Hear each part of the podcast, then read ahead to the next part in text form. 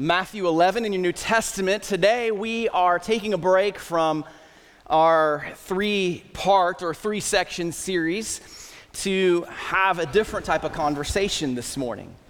And maybe you're maybe you are like me and the older you get, the more you tend to struggle with all of the noise in our world.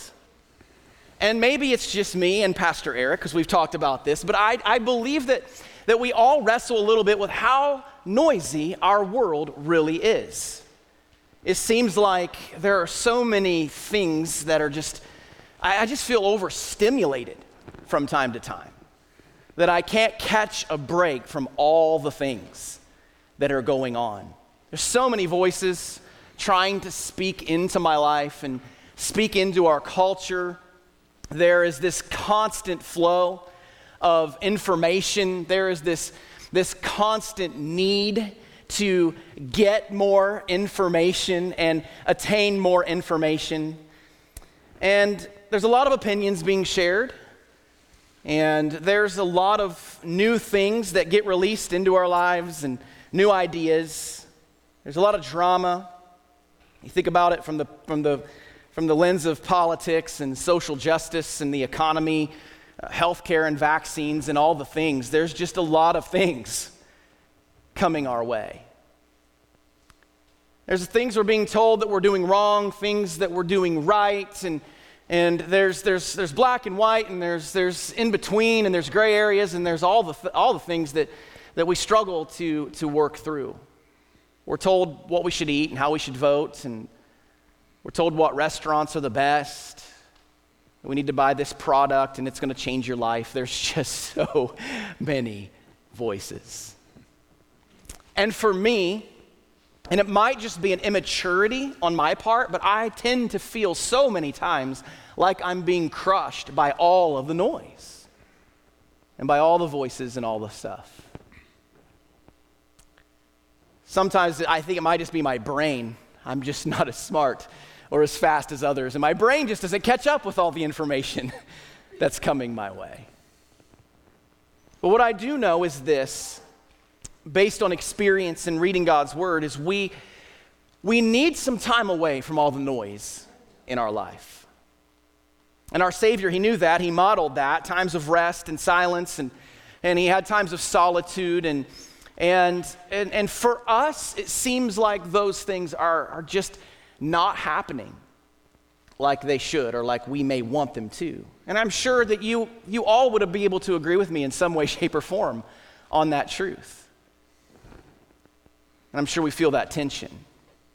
We live in this crowded, noisy world, and, and we're probably all feeling a little overwhelmed by the sheer number of things that are going on in our world. And it's not always bad stuff, by the way.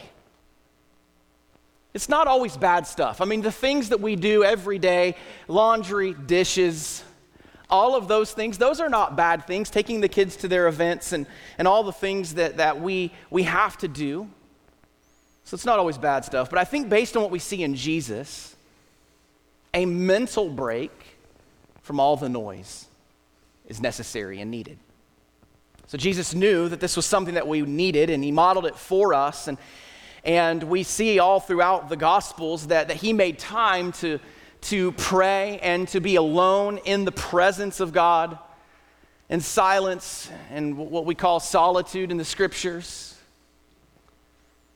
And he knew what, what we needed. And so in Matthew 11, I want to read a very familiar scripture that I want to use to kind of set the table this morning for our conversation. In Matthew 11, verse 28, 29, and 30, it says, Come to me all who labor and are heavy laden, and I will give you rest.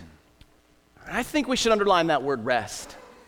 We're going to be talking about that word over and over again this morning. But it says, Come to me, all who labor and are heavy laden, and I will give you rest. Verse 29 Take my yoke upon you and learn from me, for I am gentle and lowly in heart, and you will find rest for your souls. Amen. For my yoke is easy and my burden is light. Amen. So, the question that I want to ask you this morning as we start this conversation is Do you rest well? When you think about the, the word rest, what is your experience with it? Do you rest well? Jesus made rest and silence a huge part of his, his template for living, his routines. In Luke chapter 5, it says that he withdrew to a desolate place to be alone and to pray. Now, it's important to note that while Jesus was on earth, as we, we all probably know, Jesus felt all the same emotions that you feel. That Jesus dealt with the same tension that you feel every day. Jesus was, Jesus was a hot commodity for several different reasons. He was hated by a large group of people, but he was sought out by a large group of people. Jesus was constantly healing. He was constantly meeting the needs of the disciples and the people who were around him. Jesus knew what it meant to be busy. Jesus knew what it felt like to live in a noisy world. He had a lot of people trying to tell him what to do and how he should think and what he should do and where he should go, just like we do. And Jesus was about kingdom work. So he wasn't just doing things, he was doing the work of the Father, and he still realized that although he was God in the flesh, he was also man and he needed to rest. He was faithful to serve and love people. He healed the sick. He, he made the lame walk. He raised the dead back to life. He was a busy person by today's standards. And it wasn't just bad things that he was getting away from, it was good things. You see, rest is vital to every area of our lives. And Jesus was disciplined in his pursuit of it and his discipline of doing it. Now, I would say this before we move on to the next section here is if Jesus needed rest, why would we think we don't? If the Savior of the world, who is raising people from the dead, realizes his own limitations in the flesh, then who do we think we are? Burning the candle at both ends, saying yes to everything that comes our way. Jesus knew he needed rest. And none of us are doing a greater work than he came to do. Yet he took time to be alone and rest. So we should follow his example.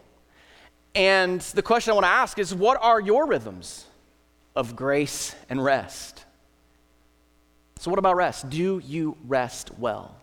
There's another word that we see in our Bibles for uh, that facilitates rest, and that's the word Sabbath. And so, Pastor Eric's going to take a few minutes and walk us through what biblical Sabbath looks like in our lives. Thank you, Pastor Zach. Good morning. The operative phrase in his last sentence was a few moments. this is a continuous challenge for I me. took nine and I was only supposed to right, I'm in good company. Yes, you are. Well, many people view Sabbath as either an irrational inconvenience or even an impossibility, or as if it were the proverbial pot of gold at the end of the rainbow. And in other words, it's something wonderful to discover, but it's only as a dream or as a future attainment. Ah, one day I'll get to a point where I'll, I'll have a Sabbath. And I understand it's important. I think a lot of times it's a misconception about what Sabbath really is. Many people view Sabbath as just simply something physical. I'm going to go rest my body. I'm just going to take time off work. But it's so much more than that.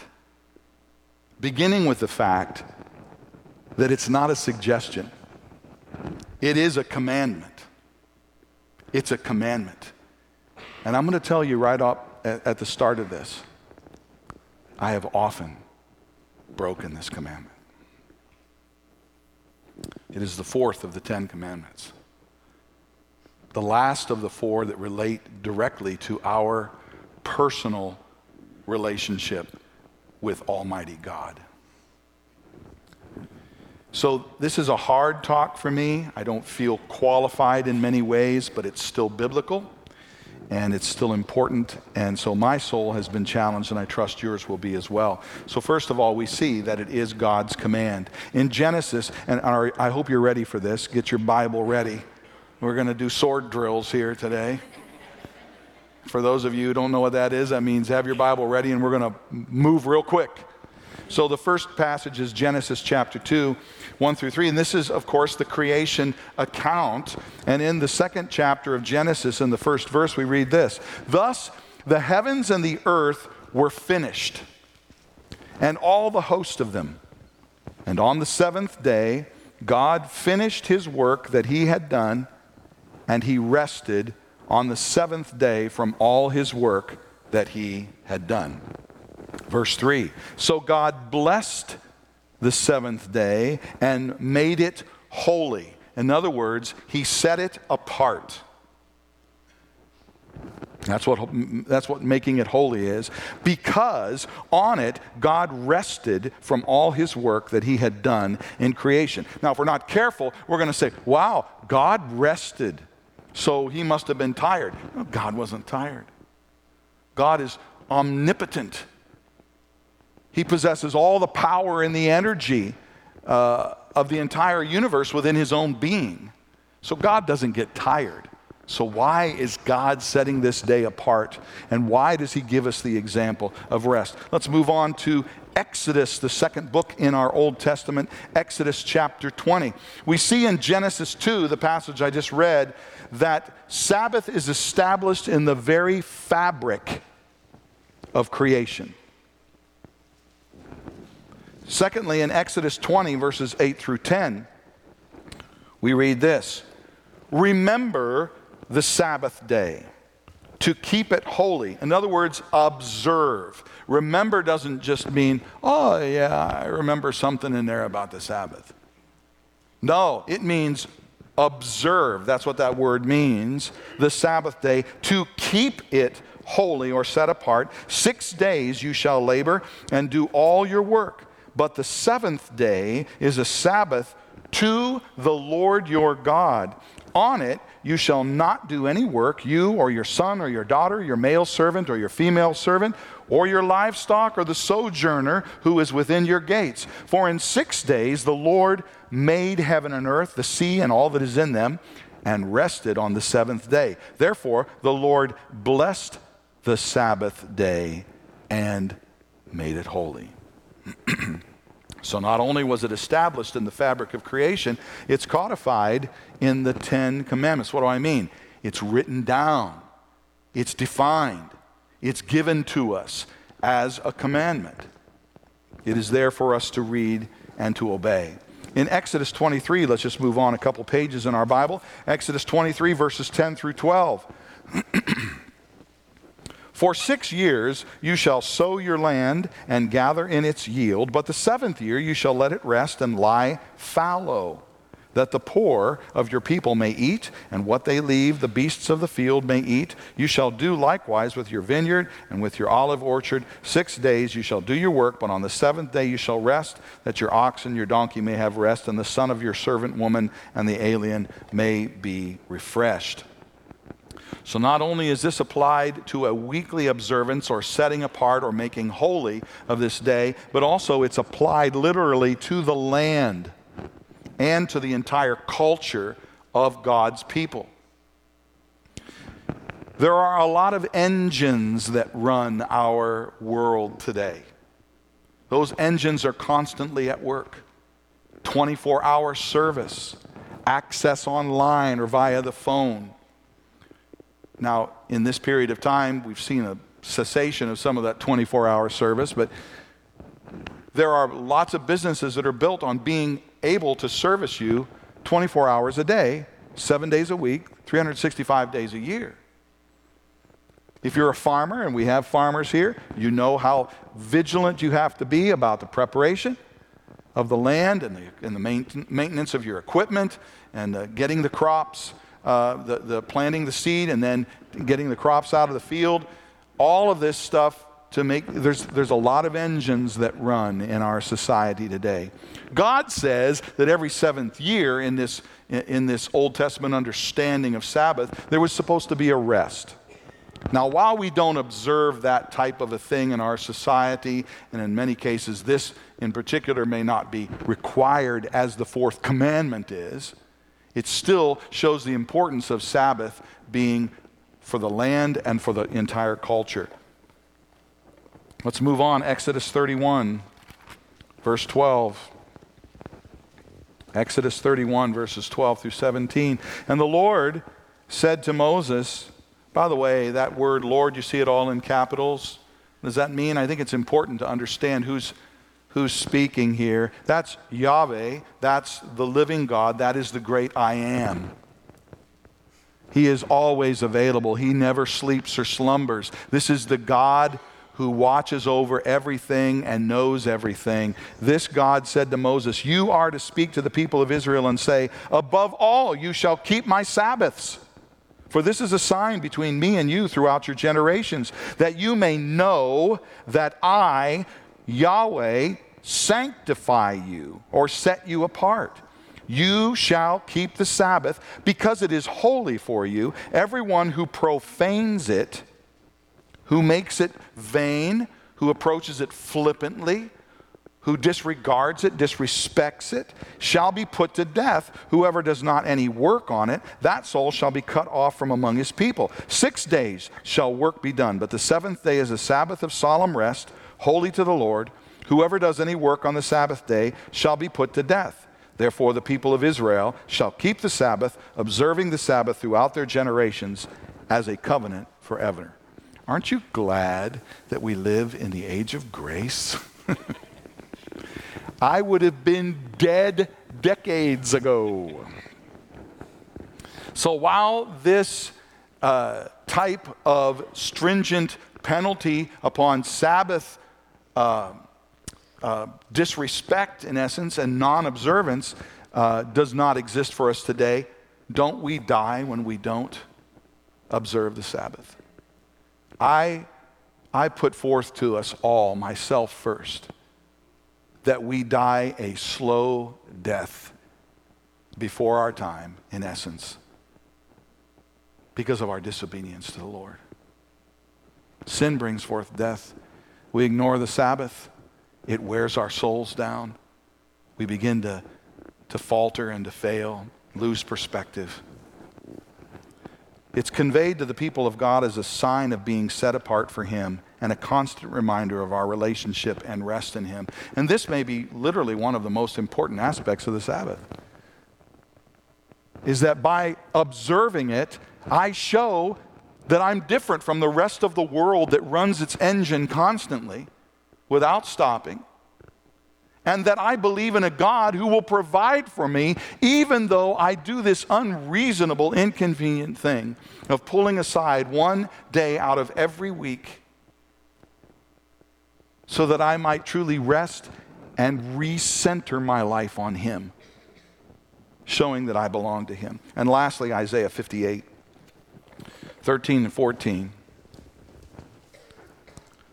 If you turn back your foot from the Sabbath, and this after an entire uh, description in this chapter about how the people of God were just basically abusing their relationship with God, they were ignoring the heart of the covenant. They were showing they had a, a form, but they had no su- real substance in their heart.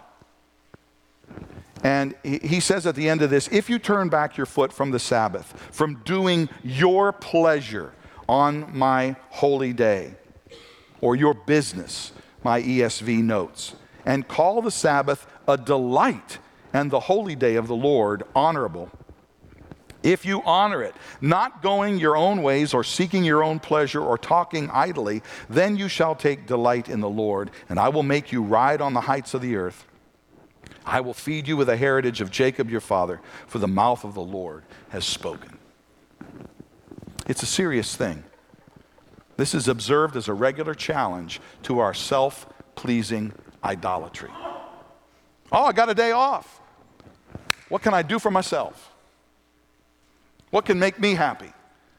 Do we give thought for the fact that God longs to be in fellowship with us intimately and have all of us on a day of the week where we can rest in Him, talk with Him? That doesn't mean we don't go, get about some of our normal duties. This is not a legalistic thing we'll see, but, but we'll move on. In summary, God established an unbreakable example of the Sabbath in creation mandated it in the fourth of the Ten Commandments. So important is this Sabbath command that God established it for the land and the people to receive prolonged rest every seventh year. He reiterates that these Sabbath commitments are powerful and clear signs of his relationship with his children.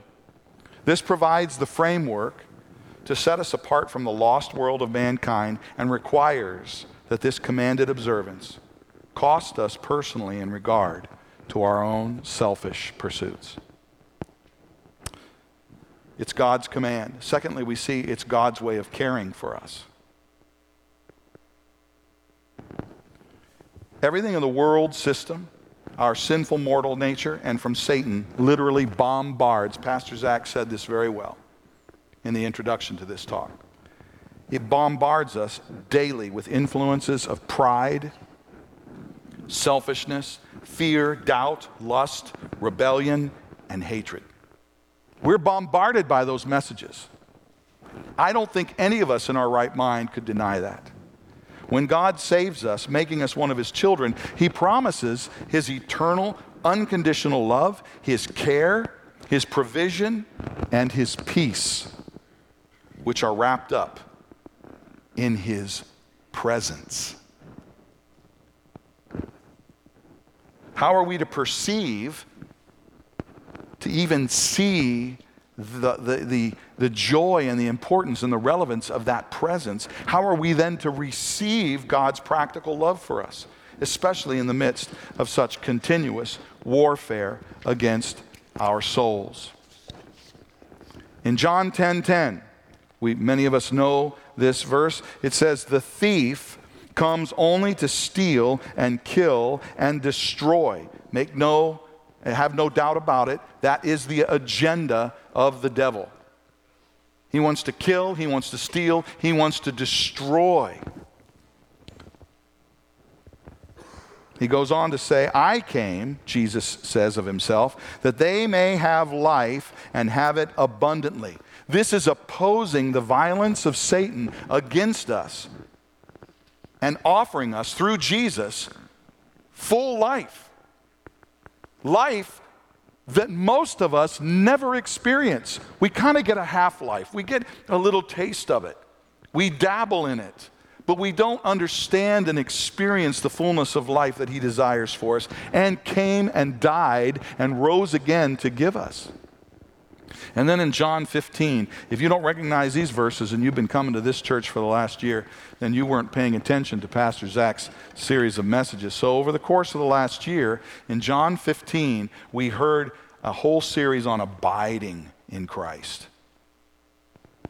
I think that was the end of 2020, that fall, wasn't it? Or was it the right at the start of this year?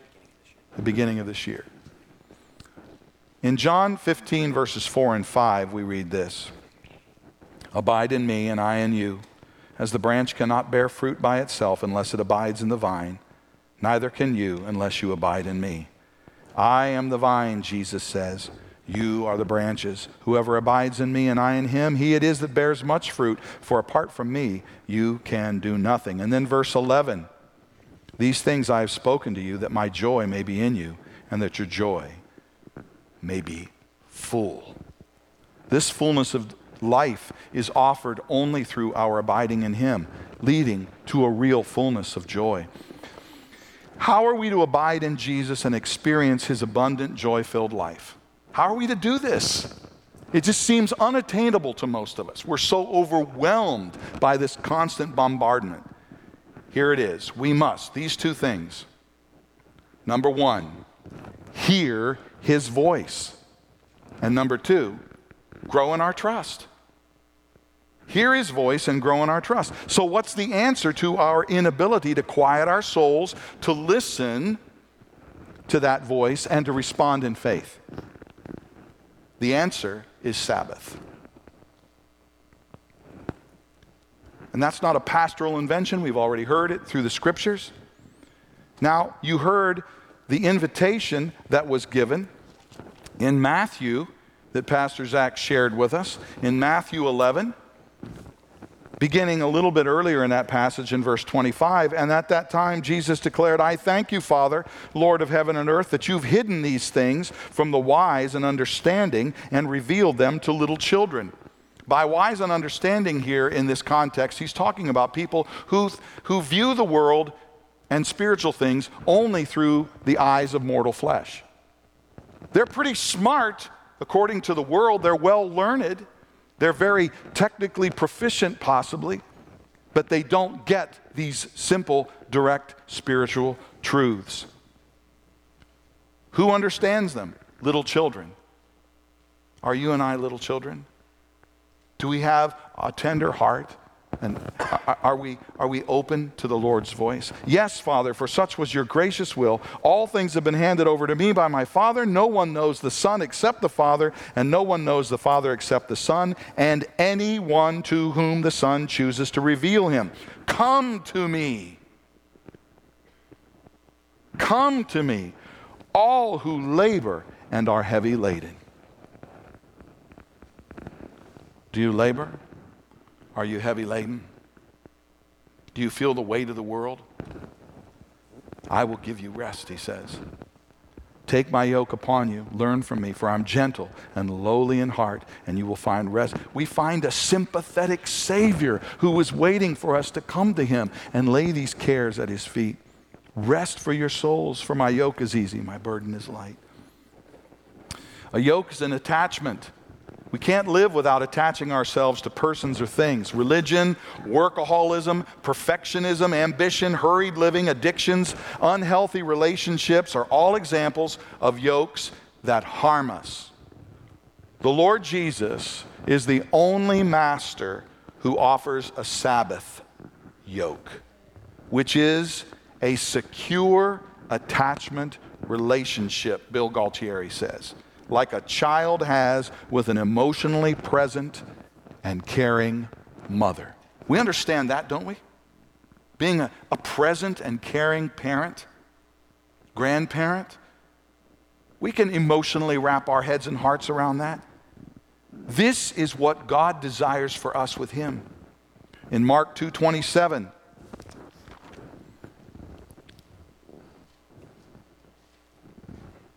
I hope I haven't lost you. And he said to them, The Sabbath was made for man, not man for the Sabbath. Let's not get legalistic about this. It's a command wrapped up as a gift, not a legalistic observance. And Psalm 91. We're all over the place in the Bible today. Psalm 91, verses 1 through 4. He who dwells in the shelter of the Most High will abide in the shadow of the Almighty. I will say to the Lord, my refuge and my fortress, my God in whom I trust.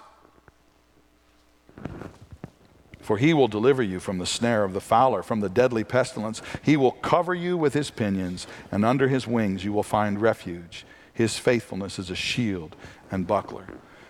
When you read that, do you kind of give a little sigh of relief like I do? Is that like a comforting blanket around your shoulders or a reassuring hand on the shoulder? That's exactly what I sense in my spirit when I read those verses. So, what should be our cry and our prayer? Oh God, you're my refuge and my fortress, my God in whom I trust. God's omnipotent shelter is a refuge and a protection for every one of his children. So, in summary, though the world, our own bodies, and the devil are against us, God promises his perfect refuge, protection, and provision under his sovereign care. This care is perceived and received when we respond in obedience to his gracious invitation to intimate relationship. The weekly benchmark of this relationship is found in Sabbath. To make significant improvements in the spiritual life, Gaultiere goes on to say, we need to train with Jesus to become a different kind of person. This is especially true with learning, learning to live in Sabbath rest. He says, I've discovered that there's a progression to it. To begin to live in daily Sabbath rest, we need to learn how to keep a weekly Sabbath. And to benefit significantly from a weekly Sabbath, it greatly helps to do some extensive training on a condensed collection of Sabbaths, otherwise known as a sabbatical. This is a great opportunity of a sabbatical to learn how to live a weekly Sabbath day, which in turn helps you to live and work every day in Sabbath rest, relying on God and practicing His presence in all that you do. So that leads us to our obedience. God commanded it, He shows His care through it. Are we willing to obey it? Here's established Sabbath observance is an irrevocable command of God. It's one of the Ten Commandments. That does not go away. The commandment of Sabbath, without all of the Old Testament laws that were added to it, but the basic command of Sabbath is irrevocable. It's transgenerational, it's, it's transcultural, and it spans all, all human time. Secondly, obedience is not optional. If you love me, he says in John 14 21, keep my commandments. Without regular Sabbath practice, our relationship with Jesus suffers. Hence, our sense of his love his care, his protection, this whole perceiving thing, including his provision for our every need, our trusting him. In Psalm 25, we read clear instructions that are given to us.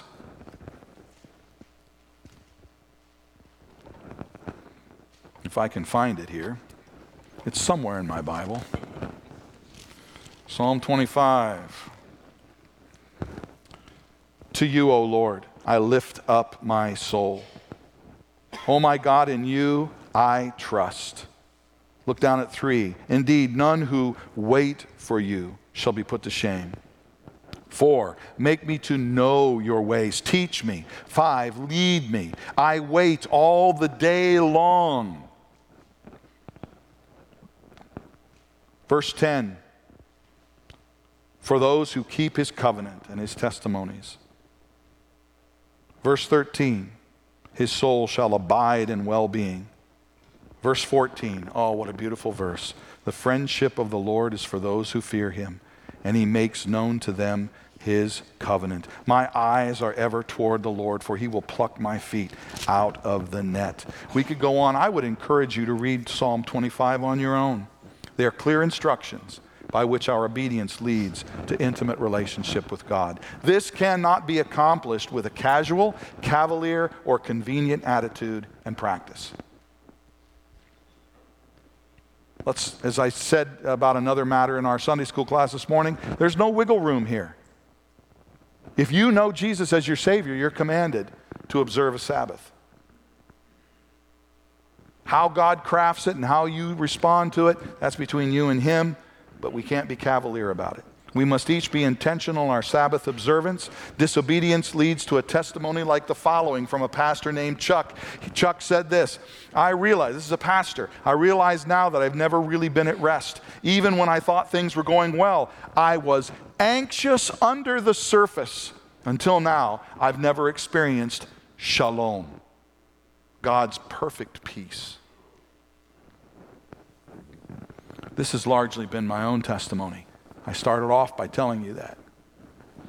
I'm sorry if that disappoints you in me, but I'm going to be honest about this. Stress, anxiety, fearfulness at not meeting everyone's needs. See, I'm one of those people pleasers. Fatigue, exhausted self preoccupation. When you get real tired, then you just want to be lazy. You just want to please yourself. I've experienced that. All of that leading to emotional and physical ailments for years. I have no doubt that I have aged more severely because of a lack of Sabbath observance in my own life.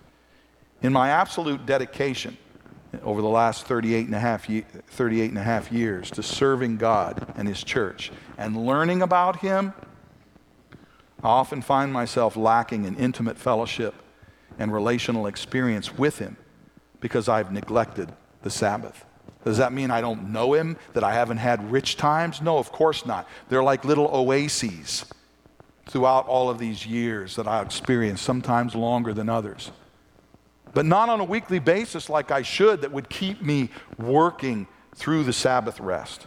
Form easily begins to take precedence over substance. Hence, the absolute necessity of weekly leading to daily Sabbath rest, balanced with fruitful work. They balance each other. The Sabbath energizes the work that we do. At certain points in every pastor's life, there arises a need for a sabbatical process. And I think one of the things that I wanted to say before we, we talk about that more is the majority of pastors don't do Sabbath very well at all. And Eric has talked about his, his battle with this, but I think I would confess the same this morning. And there are many times, and I wouldn't necessarily, I don't believe this to be true, but there are so many times I, we believe that we are people's functional saviors, that we have all the answers and we need to be there all the time for everybody whenever they need them. And, and we teach you these things, but we are some of the biggest hypocrites when it comes to doing these things. To being faithful to rest and to Sabbath, trusting in Him and knowing that He is he is enough and that He is good and that He has a plan. And so I just want to share with you a couple things. Uh, the Soul Shepherding Institute has talked about uh, pastors and how, how we tend to live among you. And that is 90% of pastors work 55 to 70 hours per week. Now, I know we only work one day, so it's a really long week there in that one day. But 90% we, we don't know how, or we're unwilling sometimes to step away from the work. Uh, 70% of pastors fight depression. Uh, 33 say that, it's a, that ministry is an outright hazard to their family. One out of every 10 pastors will actually retire from the ministry, and as of 2019, over 1,700 pastors leave the ministry every month. And so when pastors are overstressed, other things suffer as well. And here's what, here's what is said by spouses who are married to pastors that 80% of spouses feel unappreciated and left out by those who are supposed to love them. Over 50% say that the most destructive event that has ever taken place in their marriage was the day that they entered the ministry. And 80% say that they wish their spouse would choose another profession. And so that brings us to that, this final part of the conversation that Pastor Eric has already mentioned. Uh, something that this conversation actually started about a decade ago with Pastor Dan Wingate, who was our previous senior pastor. This conversation of, of sabbatical, that's what it's called in the collegiate and the corporate world, but we kind of, we've liked referring to it as a, a Sabbath rest. And for me as a leader, we have these conversations a lot between Pastor Eric and myself. Uh, we've been talking about this idea of our struggle with resting well and following this biblical command to Sabbath. And so we've been, it's been an ongoing conversation, but we even with our team we talk about this a lot this idea of rest and what does it look like to detach and what does it look like to have that moment where we where we really find rest in our god and so something that we are instituting here on our staff for our pastors is a, is a process for accountability called a sabbatical and we have been talking about this for, for some time. But it's a period of, of time designated for rest, re engagement with the Lord, reimagining, and to gain a new focus of calling and purpose. And part of the problem that we have highlighted this morning is pastors don't, we just don't make time for those things. So, this plan is designed so that the pastors on this staff will be able to do just that. This is a this is, a, this is an important part of what we think is going to be needed for our pastors. Pastors get so preoccupied caring for others that their own soul suffers. 44% of pastors do not regularly take a day off. Um, there's even more statistics out there that pastors don't take vacations. Um, and I know for me, I have gone as, as, as long as 40 plus days without taking an actual Sabbath day. So the Soul Shepherding Institute says this isn't a new thing, it's just, and it just hasn't been practiced in our American culture. The biblical precedent and the Christian tradition is for pastors to go on sabbatical once every seven years. And it's very difficult for pastors and leaders to say no to the needs of the people they care for and the, and the unending opportunities to do God's work and grow their church or their ministry. But if they don't care for their own souls under God, respecting their personal limits and nurturing their own relationships with God and their family, then their ministry eventually collapses. And we see that happening everywhere these days among pastors. The pastors are Christ's ambassadors to hundreds or thousands of people, and I believe that we need pastors to be morally fit and spiritually healthy. And so a soul shepherding sabbatical is really it's an insurance policy for pastors and their wellness and their leadership health. So it's something that, that we're going to do here at West Hill. We've, we've been having this conversation for a while. Our leadership boards as well are on board and have been a part of this conversation. So Pastor Eric is going to be the first member of our pastoral staff to receive and take a sabbatical or what we're calling it is a, a Sabbath rest. And I'm really happy that we're in a position to make that happen. And so, Eric, if you wouldn't mind, share a little bit about how this, this conversation actually started. Well, Dan and I were talking about it, Pastor Dan and I were talking about it years ago. and it's always a dangerous conversation because it's a fearful thing to let go of the reins of your of what we believe to be our ministry and to turn it over and live by faith in this regard. It's a, it's a frightening thing. so it was kind of like the can that got kicked down the road, you know. And uh, over the course of the last couple years, I could sense in my own need that I was getting, my soul was getting worn down, that I had longed to have an extended time where, where I could, uh, I could separate from my normal duties and seek the Lord and grow and be refreshed and re energized and all the things that you had talked about before. And so uh, we talked about it a couple years ago, and it wasn't a convenient time at that point with just all of the things that we had going in our ministry. And um, it's refined itself to the point where I think both of us, including our leadership here in the church, our lay leadership in the church, has felt comfortable and energized by this vision. And so uh, a plan has been put in place and it's been confirmed. Um, by our, our lay leaders in the church as well as our staff. So I'm not forcing you out? no, you're not forcing me out. Only say that. this is not a forced leave of absence. that is the rumor, right? uh, it is going around. Yeah. He's not kicking me to the curb. I'm not out to pasture quite yet. so why now, though? Why, why now? I, uh, I, I think a lot of it has to do with the fact that my identity was wrapped up in a certain style of ministry and function within ministry that um, has taken a shift.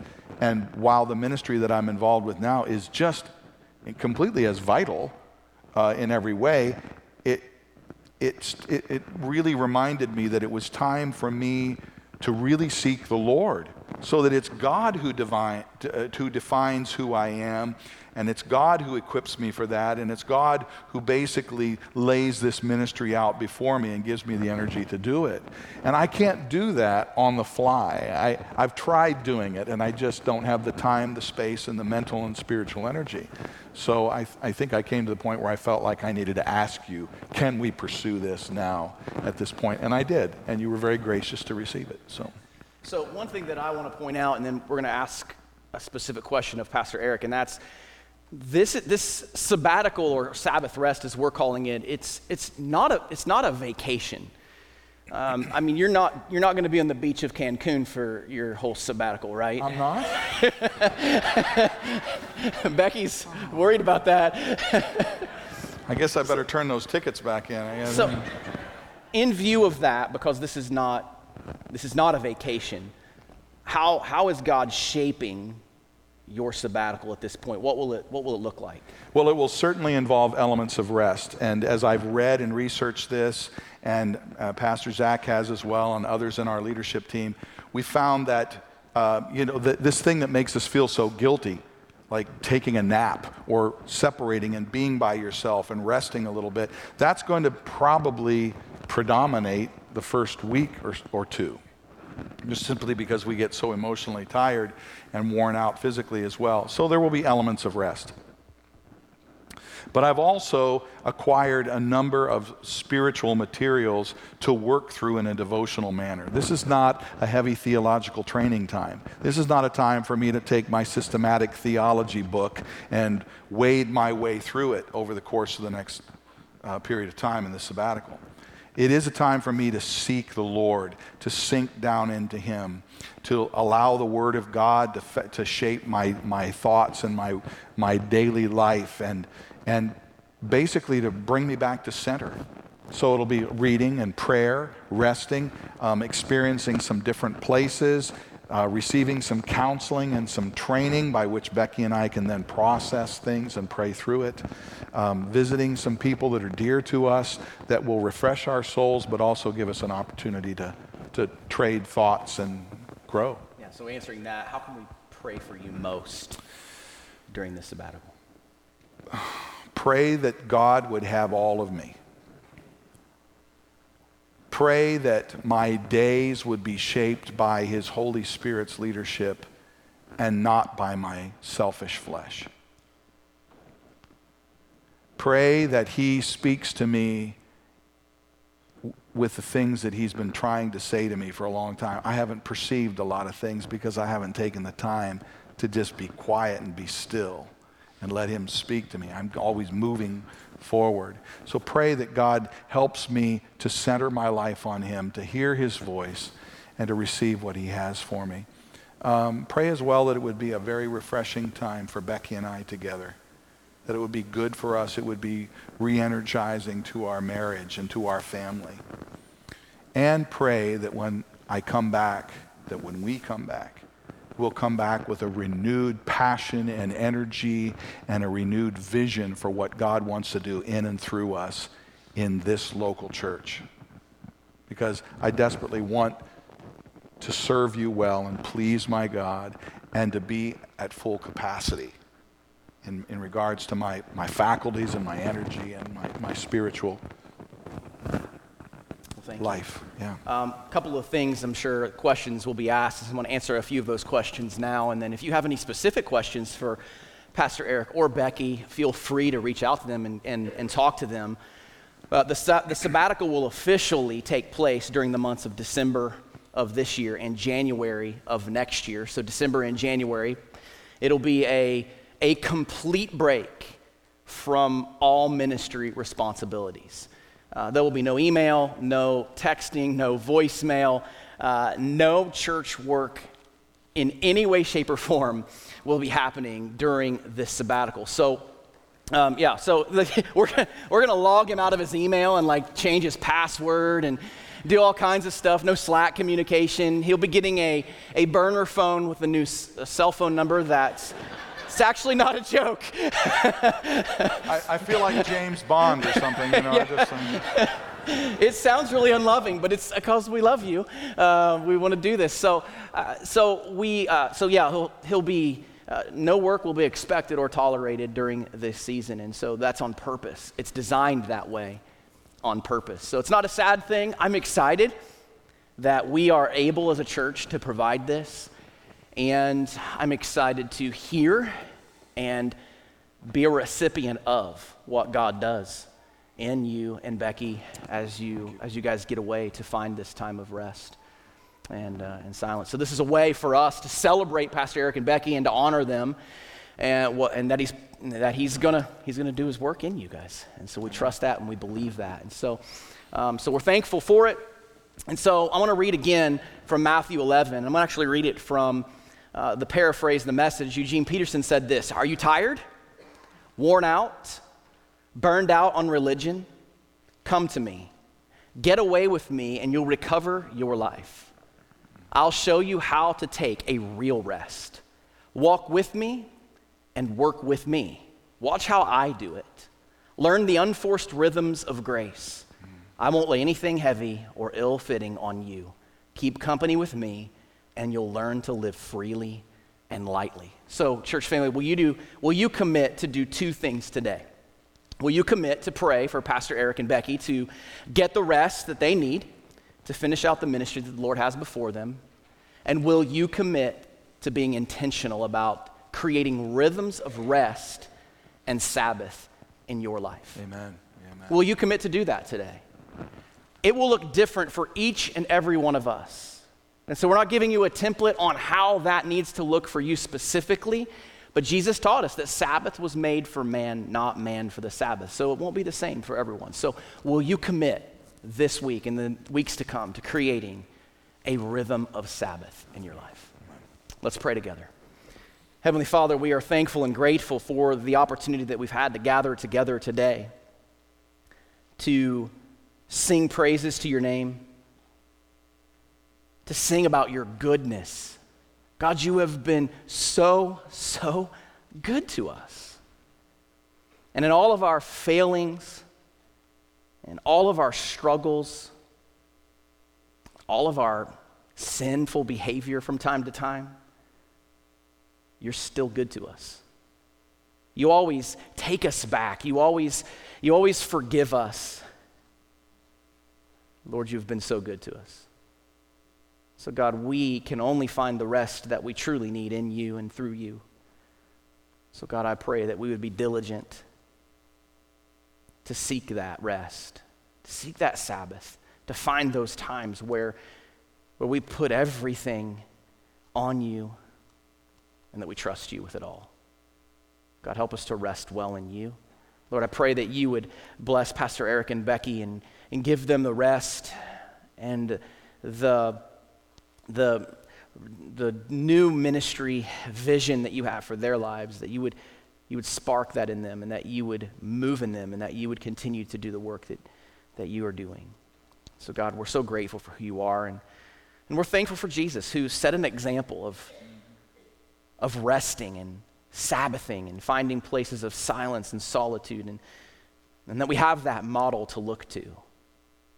And so, God, I pray that we would be faithful in pursuing you, pursuing the example that you set through the person of Jesus in our world, and that we would observe that and imitate that in our own lives.